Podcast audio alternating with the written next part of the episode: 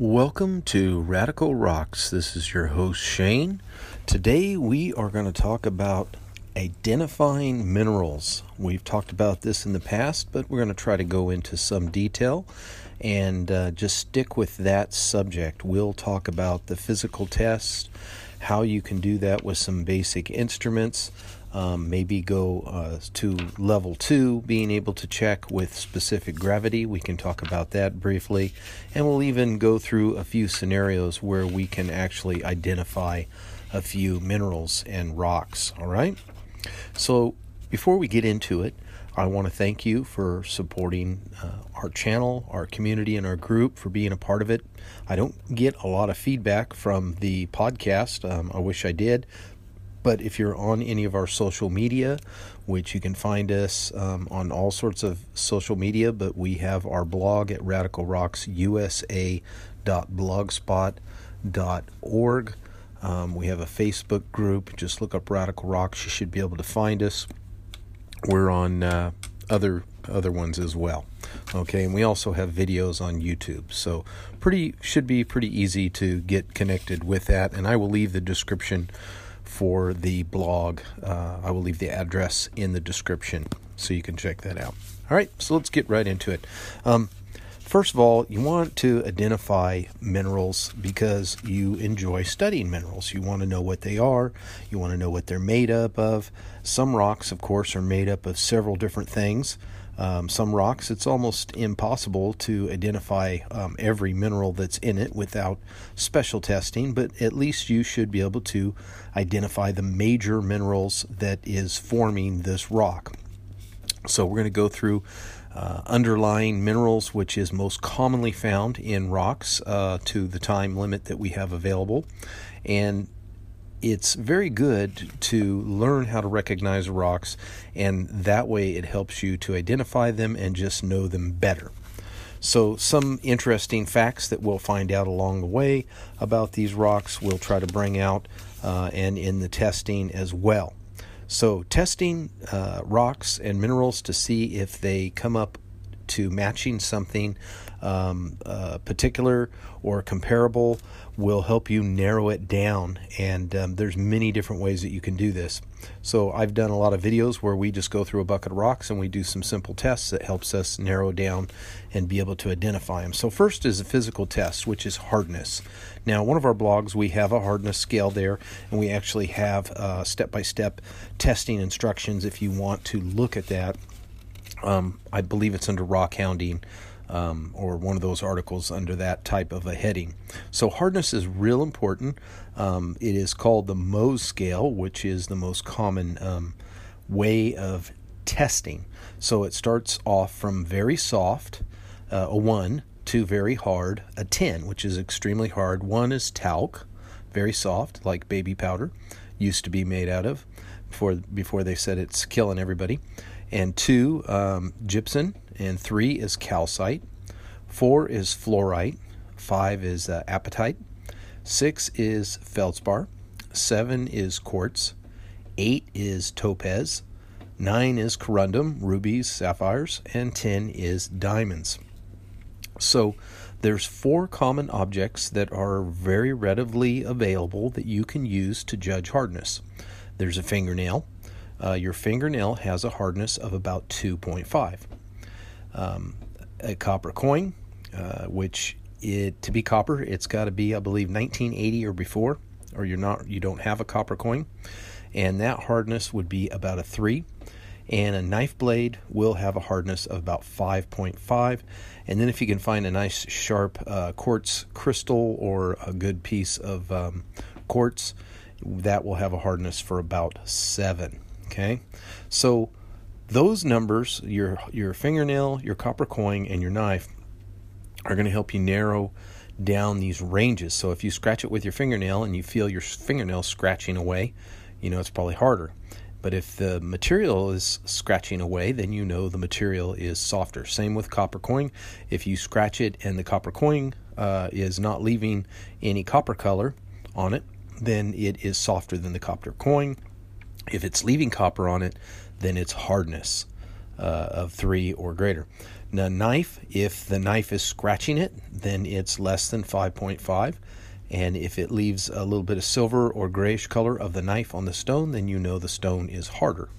Quartz being 7, uh, again, it's going to either uh, that's a little harder. You might have to get a little magnifying glass out and see if the quartz is actually scratching an indentation into it or if it is actually wearing the tip off of your quartz point.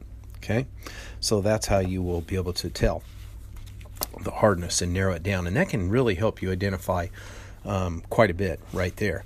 But there's even more the streak test. Now, the streak test, uh, when you go down to Home Depot or whatever, you can buy a piece of uh, of, of tile. You can get uh, any old broken piece of tile, and on the back side of it, um, the front side would be glazed. Okay, you don't want to buy like limestone or granite. You don't want to buy a piece of rock. You want to buy a piece of tile, which is glazed on one side, and the other side is unglazed. Uh, it's white, and um, you know it's it's not real smooth. Um, it's kind of smooth, but it's it, it's kind of chalky, right? So this is what you would use to get a streak, and you would rub the the material or the mineral on the unglazed side of the porcelain, and you're going to see a color, and that color can help you identify it. Now that's the streak color, but there's also the color of the mineral. So um, that isn't always really great for minerals because minerals have so many different colors, um, but it can help with certain metallic minerals um, because they do have distinctive colors. But unfortunately, metallic luster of all those um, minerals um, doesn't always show up so good, but uh, it can help. Okay, luster. Now that is the reflection of the light on the surface of the material. That's what uh, gives it its luster or its shine. There's a big difference between something metallic and non-metallic in its luster when we talk about minerals. Silvers, for example, is a typical metallic luster, where quartz is a non metallic lus- uh, luster. And then a non metallic luster can include um, vitreous, which is kind of a glassy or pearly, some people even say greasy uh, look to it. And um, then there is also the um, the very sparkling per you know can be sparkling or it can be resinous like the resin of a tree which would be even more silky and greasy looking. So luster the way it shines the way it looks. Cleavage. Most minerals um, they have a tendency to break either one way or another way. Um, the way they break is cleavage. The more or less smooth the surface is is called the cleavage plane. So there if there's a plane um, there's always some sort of a crystal plane and crystal structure.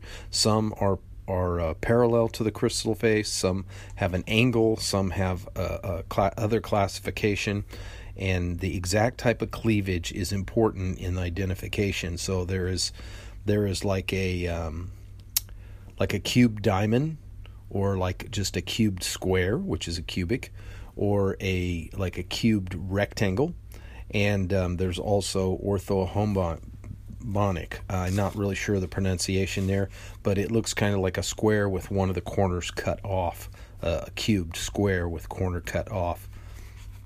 And uh, so you have all these different types of cleavage. Now, also, there's the fracture. So when you whack that thing with a hammer um, and it breaks, if it breaks irregularly rather than smooth, it's said to, to be a fracture, right? It can be hackly where it's it's very jagged and and um, splintery almost looking. It can break and chip kind of uneven. It can break very even, um, you know, like a piece of slate, or it can um, be like glass and break kind of a conical um, shape to it. So there's all different types of fractures. And then if you want to go one more level, um, which can really help narrow down the identification of a few different minerals um, that look quite similar to one another. I think this is sometimes used for jade. Um, is the specific gravity to be able to determine whether it's jade or serpentine. The gr- specific gravity is the weight of the mineral compared to the equal amount of water. And if you want to find out what uh, how to find out specific gravity, you would weigh something in the air and for example it would be it would weigh like 5.2 pounds in the air and then you would weigh it where it's actually hanging in water uh, and then it would only weigh 4.1 pounds. So when you take those numbers, the specific gravity is going to come up to um, 4.7 is its specific gravity. Okay, and um, the way you do that is the specific gravity will be the weight in the air divided by the difference between the weight in the air and the weight in the water. So that's how it works out. Okay. Um, so crystal forms. Um, that also can help you identify if uh, what type of a mineral you have because some minerals have a definite type of crystal structure that um, you can tell from their appearance that that would narrow it down to a particular type of mineral that you could identify it um, in your gem and mineral book. There's also chemical tests. There's a lot of chemical tests. Um, they're kind of um, too advanced for today's conversation. There's also using torches, um, hydrochloric acid, seeing if they fizz, um, other tests that you can do to check them. There's also kits that can be bought, or used to be able to buy them, where you can do little samples and um, narrow down the different types. Maybe one day we'll go through and do that. Um, today we're talking about primarily minerals that are common to California.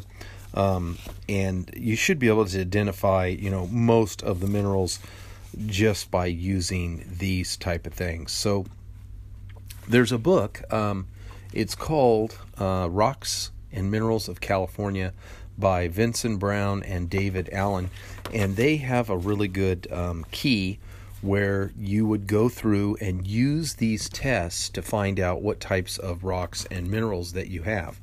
And so what they do is they tell you find out first is a mineral do you have a mineral with a metallic or a submetallic luster?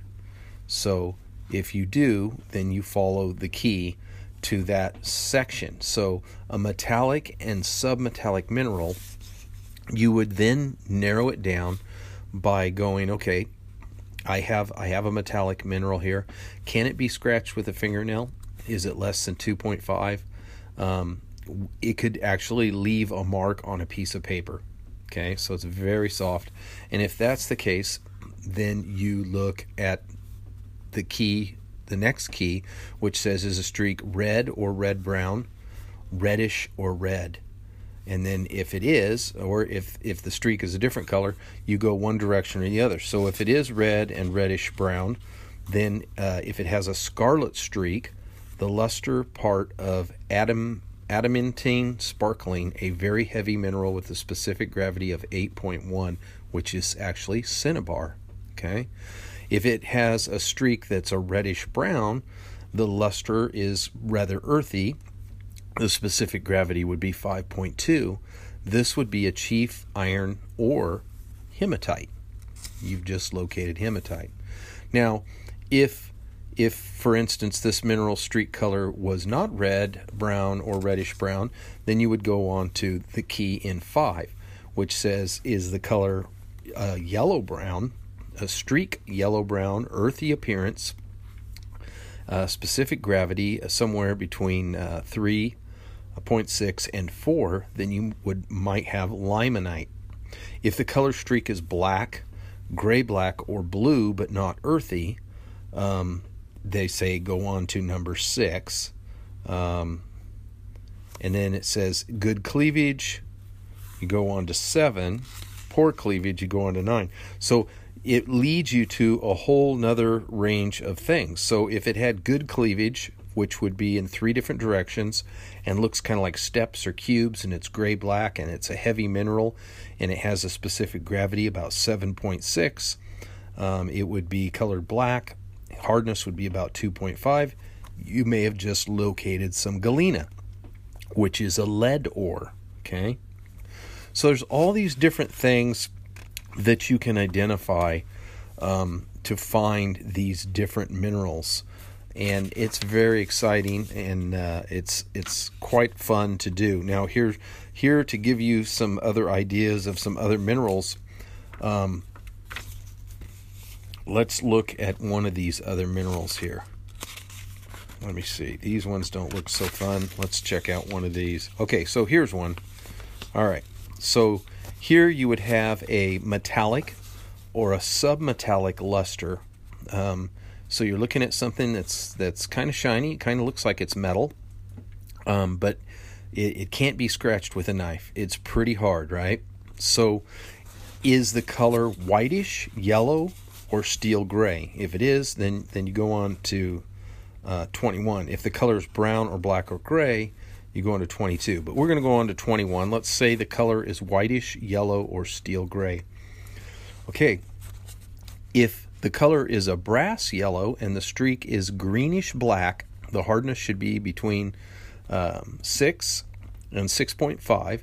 Specific gravity is going to be 5. Crystals often, not always, but often, are cubed in form with strained or grooved faces, often in massive form, but can be small, often called fool's gold, iron pyrite. So you've just located iron pyrite. So now if you go over and look at gold, gold would give a gold streak. So if it was gold, I wouldn't be rubbing it against a um, a plate of tile. But if you were wondering, oh, you know, is this is this iron pyrite? that might be a quick way to know is by the streak test. It's going to be kind of a greenish black or almost a black. So, um, if you found a ton of iron pyrite, you might have some gold in it too, um, because iron pyrite can have up to 30% gold in it, I believe. So, let's take a look at a couple other minerals here that might be interesting. Um, let's see.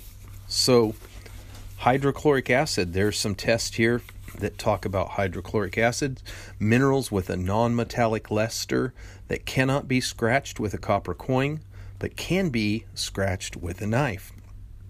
Okay? Um, if this mineral fizzes or foams in cold hydrochloric acid only along the scratch, colorless white, pink, green, gray, brown, or black, hardness is 3.5 to 4 specific gravity is about 2.85. Three different cleavage angles, like that uh, weird cubed square with a corner missing, um, might be apparent. Found with a peculiar curved crystals in maybe in a massive form. Luster is glassy, white to pink crystals. Intergrowths often easy to see. You might have just found some dolomite. So, pretty cool pretty cool way to be able to look at um, these rocks and minerals. It goes through about a hundred different um, minerals and how to identify them with these basic um, tests that you can do to identify. Here's quartz. So, of course, we know quartz hardness. Hopefully, you can identify quartz, but you never know. What about? Uh, it says. Uh, luster glassy crystals in six sided prisms with horizontal um, striations in massive forms, possibly, with a conchoidal fracture. Hardness is 7, specific gravity is 2.65.